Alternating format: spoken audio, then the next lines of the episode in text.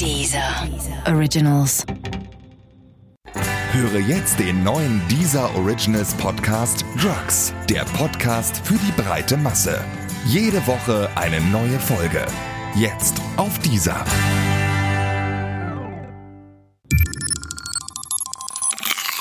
Wissensnacks. Die Gnosis. Gnosis ist ein Wort aus dem Altgriechischen. Es bedeutet dort Kenntnis, Erkenntnis, Einsicht, aber auch Urteil und Kunde. Mit Gnosis bezeichnet man außerdem eine religiöse Strömung aus dem 2. und 3. Jahrhundert nach Christus. Sie entstand in der Nähe des Christentums. Sie war anfänglich zum Teil damit verwoben, hat aber auch nichtchristliche Varianten. Die Lehre der Gnosis unterscheidet sich von den Lehren des Christentums vor allem in einem Punkt.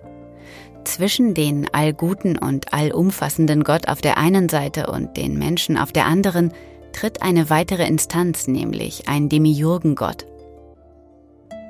Demiurg ist auch ein Wort altgriechischer Abstammung und es bedeutet so viel wie Handwerker, Meister oder Künstler. Anders als der allumfassende Gott ist der Demiurg kein Prinzip, sondern ein Wesen der Tat. Er ist der eigentliche Schöpfer, nicht nur des Menschen, sondern der Materie überhaupt. Vor allem aber ist er nicht allgut, sondern ein eigensinniger Kopf, mit eher unguten Absichten, wenn auch mit limitierten Mitteln. So schafft es der Demiurg zwar, den Körper des Menschen zu formen, doch vermag er nicht, ihn zu beseelen. Dafür braucht es den Atem des allumfassenden Gottes, der als Pneuma, auch ein altgriechisches Wort, das Atem bedeutet, im Menschen steckt und damit die wirkliche göttliche Abstammung des Menschen garantiert. Der Demiurgen gemachte Körper erscheint dem Anhänger der Gnosis oftmals als böse, nämlich als Gefängnis der Seele. Aufgabe des Menschen ist, seine ursprünglich göttliche Herkunft zu erkennen und das Materielle zu überwinden, um sich dann auf die Rückkehr zu seiner ursprünglichen geistigen Einheit zu bewegen. Soweit die Hauptunterschiede in Kürze.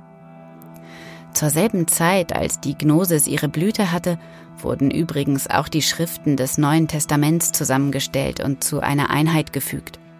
Man sagt, sie wurden kanonisiert.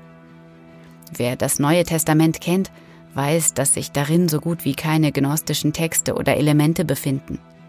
Trotz ihrer Konkurrenz und ihrer Nähe zum sich bildenden Christentum wurde die Kernlehre der Gnosis von den Gelehrten offenbar abgelehnt. Das ist der Grund dafür, warum sich Texte mit gnostischem Inhalt in den Apokryphen finden. Das ist die Sammlung jener Schriften, die bei der Herausbildung des Neuen Testaments zu den weltanschaulichen Verlierern gehören.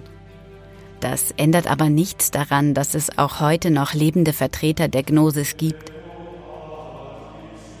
Manche von ihnen berufen sich sogar auf das Urchristentum.